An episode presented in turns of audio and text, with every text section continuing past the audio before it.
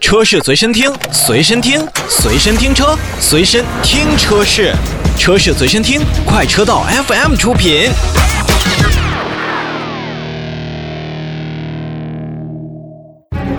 品牌车型性能眼花缭乱，无从选择。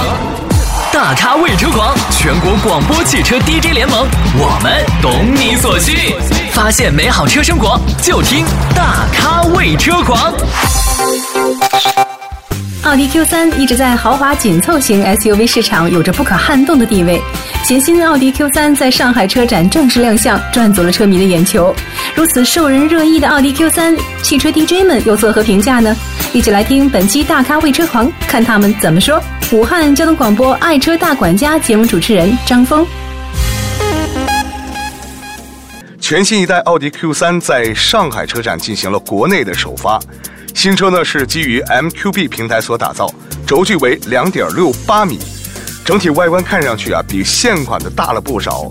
但是呢，实际的前后排的空间以及乘坐的感受啊，我觉得跟现款差不多。好在呢，新车还是追求一定的个性的。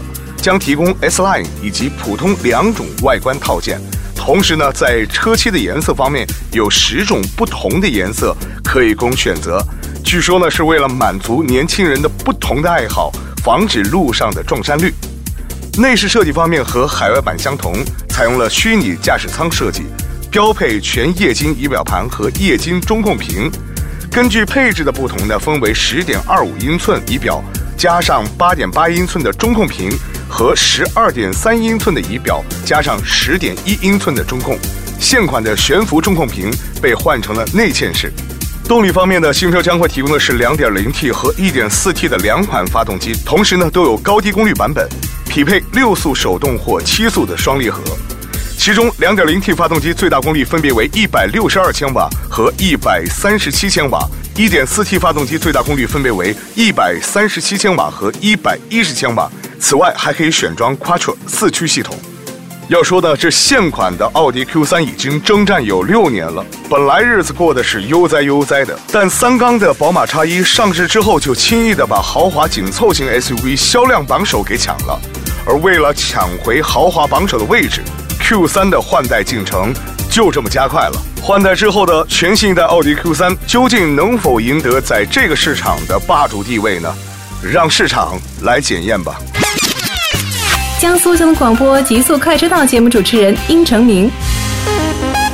如今啊，年轻一代逐渐是成为了消费的主力。想要得到年轻人的青睐，你必须要明白他们的想法是什么。前不久呢，在上海车展上市的全新奥迪 Q3，售价区间二十七点一八万元到三十五点九八万元，并且呢是推出了包含六款普通版和两款 S Line 的车型。外观呢，比起老款的车型啊，它有着很大的变化。我在车展现场呢，也是仔细的观察了一下它啊，它的全 LED 的大灯配上了三道杠式的日行灯，层次的质感呢是更强了。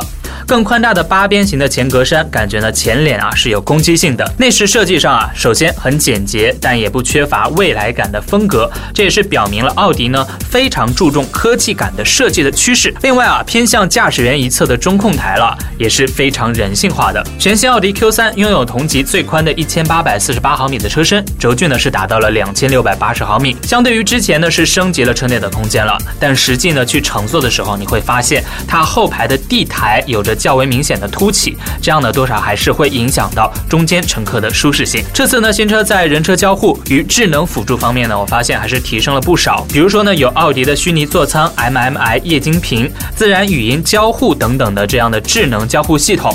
全新的奥迪 Q3 提供了一点四 T 与两点零 T 的两种排量的四缸涡轮增压发动机，匹配同级独有的七速双离合的变速器，百公里加速七点四秒。其中的二点零 T 高功率的版本最大的功率一百。六十二千瓦，这个成绩呢是超越了同级竞争对手奔驰 GLA 和宝马的 X1。全新奥迪的 Q3 呢，在外观啊，还有内饰方面的革新，也是显示出啊，它换代车型所应该有的诚意了，并且呢，在智能科技装备以及更加人性化的设定上，还是很用心的。作为年轻人的你，会 pick 这款车吗？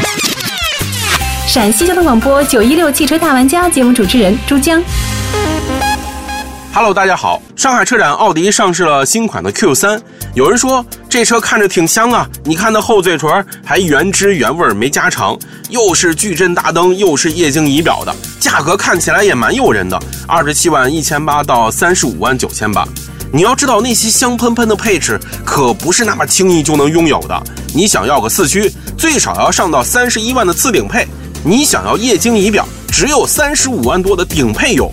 自适应巡航顶配，座椅加热顶配，十寸中控屏顶配，语音识别顶配，B&O 音响顶配，矩阵大灯顶配。想要车道保持系统，对不起，顶配也没有，要加五千五百块钱。想要感应后备箱，对不起，没有，加钱也没有。那有什么呢？有在老款 Q3 上继续服役的 1.4T、2.0T 发动机，另外备受差评的 DSG 双离合变速箱也都没有更换。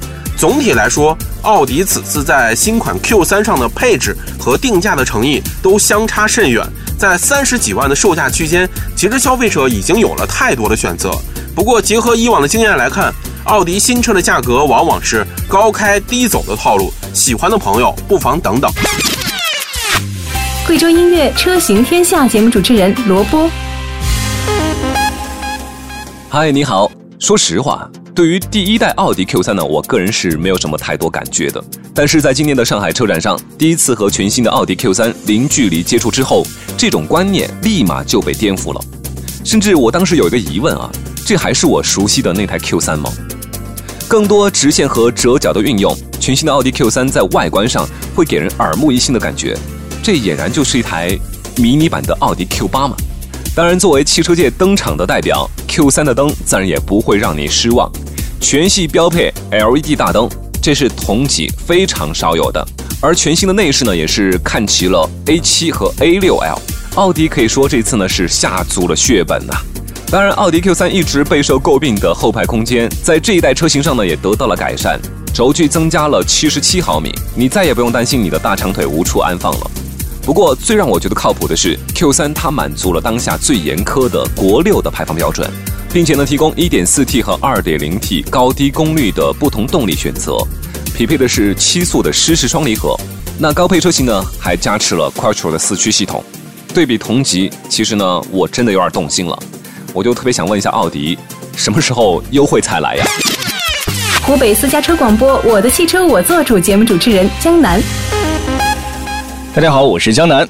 总结一下，全新的奥迪 Q3 年轻化的设计无疑会对年轻人产生巨大的影响力。内饰虚拟座舱式的设计同样营造出了奥迪所擅长的科技感。另外，丰富的层次感与优秀的用料，很好的营造出了。整体的 Q3 的豪华的氛围，在如今购车群体趋向于年轻化的今天呢，相信奥迪可以凭借全新的 Q3 超强的产品力，在紧凑型 SUV 市场当中占得先机。全新奥迪 Q3 自亮相以来备受瞩目，它在汽车 DJ 们口中评价各自不一，相信在你的心中也有自己的观点。想获取更多关于新车评价吗？关注“整点聊车”微信公众号，让大咖说给你听。车是随身听，随身听，随身听车，随身听车是，车是随身听，快车道 FM 出品。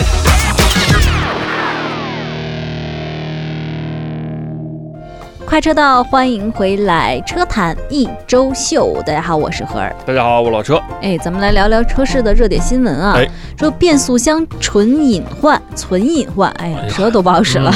这个大众召回了九万两千六百二十一辆汽车。嗯，这第头一条带给大家稍微让大家精神一下的消息啊，就是大众召回了。嗯。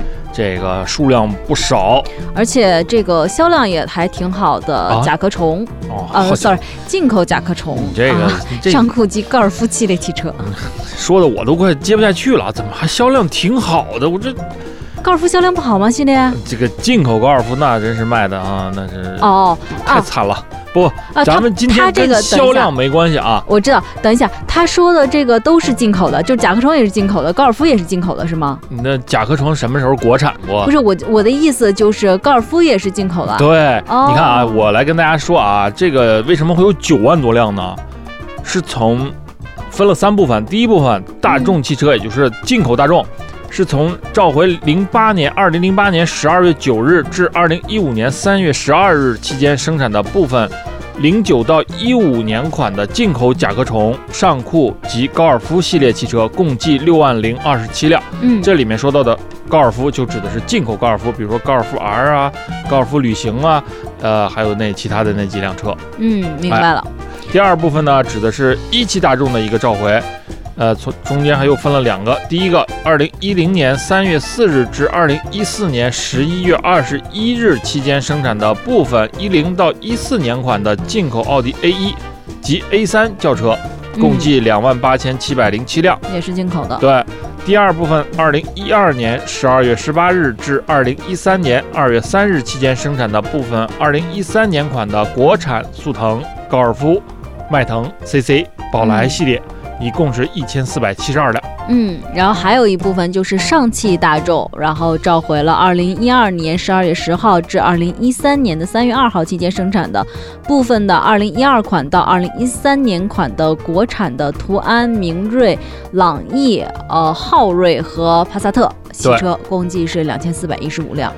这个召回原因是这个，这个就我们常说叫什么扶不上墙。这个大家看这个年份，应该能看出一些端倪了。你像进口大众那时候是从零八年开始到一五年之间生产的，然后两个大众呢是从一零年还有一二年开始生产的。所以说往回追的话，应该是变速箱的原因。嗯，也果不其然，这次召回原因就是因为部分车辆使用了特定供应商在一定时间内生产的变速箱机电单元上壳体。嗯，呃，固定虚压器的螺纹在使用中可能开裂，并引起油压下降。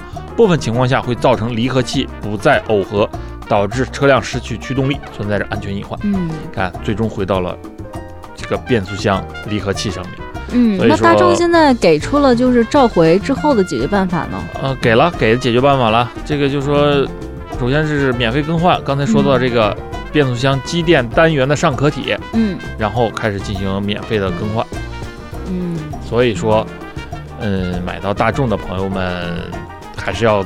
对，要关注一下这个。我觉得不是关注，就是你在买大众的时候，你要想清楚是吧？想一想，一个大众粉逼大众粉说出这样的一个话，真的是这样啊！如果你买的是不管是进口还是一汽还是上汽大众的车型呢，我们现在都可以通过热线电话。要来跟大家，就是大家来打这个电话去询问一下，看看您的这个车辆是不是在这次召回序列之中。嗯，如果是的话，抓紧时间跟四 S 店联系。当然，他们也应该会主动给您打电话，这才对。对对对对对对。但是就大众有的时候的这个售后服务来看，我觉得还是您自己上点心，可能比较靠谱一点啊。好，这个关于大众召回的新闻呢，先跟大家聊到这儿。其实关于这个。呃，召回啊，有挺多的，但大众这个可能相对来说涉及的车型销售在华确实太多了。对，这一下就召回了将近十万辆啊，九万多。可不呢，而且涉及的车型也非常的广。是的，嗯，那呃之后我们还有什么进一步的关于召回的消息，也会再跟大家说的。那我们休息一下，回来关注下一条新闻。车是随身听，随身听，随身听车，随身听车是。车市随身听，快车道 FM 出品。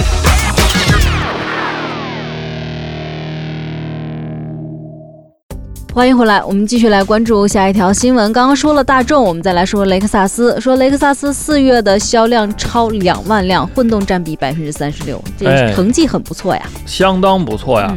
在一九年的四月份，雷克萨斯在中国市场销量达到两万一千八百三十九台。哎，这个成绩可以说是中国市场成为雷克萨斯全球的第一大的汽车市场。那当然了，这一销量成绩首次超越美国市场的单月销量啊！想想都把美国市场给超过了，所以说中国成为雷克萨斯全球第一大市场了。嗯，我觉得这个咱们单说数据吧，可能对消费者来说就只知道一些啊，它确实是增长了。咱们应该多聊聊雷克萨斯的这个车。其实雷克萨斯的车很好开，包括混动车我们都开过很多，然后这个牌子。我们也很了解，反正我一直是比较推荐这个女生朋友啊，可以多选选雷克萨斯的车型，就比较好上手，然后开起来没有那么激进，相对来说比较柔和的一款车，但是有点贵，这个定位确实是有一些贵。这个要说一个进口品牌，单月在国内市场卖了超过了两万台，我觉得可以让奔驰、宝马、奥迪羞愧一也。从心里面说出两个字：佩服。嗯，我觉得雷克萨斯，你你说啊，雷克萨斯啊如果就是这个，咱不说这个价格降到多少，咱就下调百分之五、嗯百分之十，嗯我觉得他都卖疯了，啊，会吧？这个可能是这怎么说呢？不好说啊。就是我觉得买雷克萨斯的人是这样，就你喜欢它，就特别喜欢。确实真的是喜欢。嗯，但是我觉得看不上它的人也不太，你即便降个百分之十，也不太可能去买你，嗯，是这样的。呃，这个两万多台里面呢，哪台卖的最好呢？当然功不可没的就是 ES，嗯。在四月份它卖掉了一万零六百二十九台，这是雷克萨斯旗下第一款单月销量突破一万的车型。嗯，好看还。呃，这个车我记得之前节目里也聊过，对咱们聊过呃有一个它是最低的入门版叫二九八吧，现在很多人去店里面直接说不说车款了，我就要二九八那个车，哦就指的是雷克萨斯 ES。嗯，哎，可以可以可以，对以，所以说雷克萨斯能在四月份取得这样的成绩，确实它是有自己很深谙中国市场销售这样一套自己的这个这个这个准则或者叫什么，也值得那些二线豪华品牌们好好来学一学。对，我觉得眼瞅这上半年就要过去了啊，雷克萨斯有这样的成绩，我们我觉得他今年年终应该会更好一点、嗯啊，我们期待一下。嗯嗯，再来关注一条新闻，就是六月二十六号实施的海南取消新能源地方补贴，这可能对一些海南的朋友来说，并不是一件特别令人高兴的事儿哈。嗯，对，就是从六月二十六号开始呢，如果您在海南地区买这个新能源车的话，就嗯没有地方补贴了。那么这些钱不给补贴了，干嘛去呢？据统计呢，这些钱要移到基础设施、配套运营服务等领域去进行倾斜。嗯那么要在二零一九到二零二零年建成充电桩六点五万个，到二零二零年啊，就是累计要达到七万个，然后到二零二五年呢，要达到二十六点七万个。哦所以说啊，这个一步一步，它的这个钱不是说没有地方花，而是要放在这些领域上面。嗯其实你想想也对，如果你车越来越多，给你充电的地方还跟不上的话，那我买这个车怎么办？但是你说这样的一个调整吧，其实是一个宏观调控的一件事儿。这样的一个调控会不会让这个海南的新能源车的销售相对来说下降，呃、也不会销量，也不会下降一些？，因为仔细解读之后呢，其实地方补贴，你要看到地方补贴在你买这辆车当中整个占比能给你占到多少。嗯如果占的很小一部分，我相信，呃，这些愿意购买新能源车的朋友们，他是不会为这点补助没有了，他就说我不出手不买了。嗯，不会的而且新能源车也是未来的一个趋对对，这势。一定是个趋势。其实很简单一个道理，地铁北京原来地铁多少钱？两块，对，随便坐。现在给你调成区间计费，六块、八块，甚至更高，你坐不坐？也还是做因为需求量在对还是所以说这个东西，我觉得它不会因为这个一点点补贴没有了，对新能源的兴趣就没有了，这个不会。嗯明白了嗯。好，这个海南的朋友要注意一下了啊，地方补贴政策没有了，然后大家的购车计划呢就可以相对的，就是再看一下，对吧？如果你的预算不够多的话，可能什么样的新能源车更符合你呢？可能你就要考量一下了。那今天的节目呢，就跟大家聊到这儿吧，我们下期节目再见，拜拜。拜拜。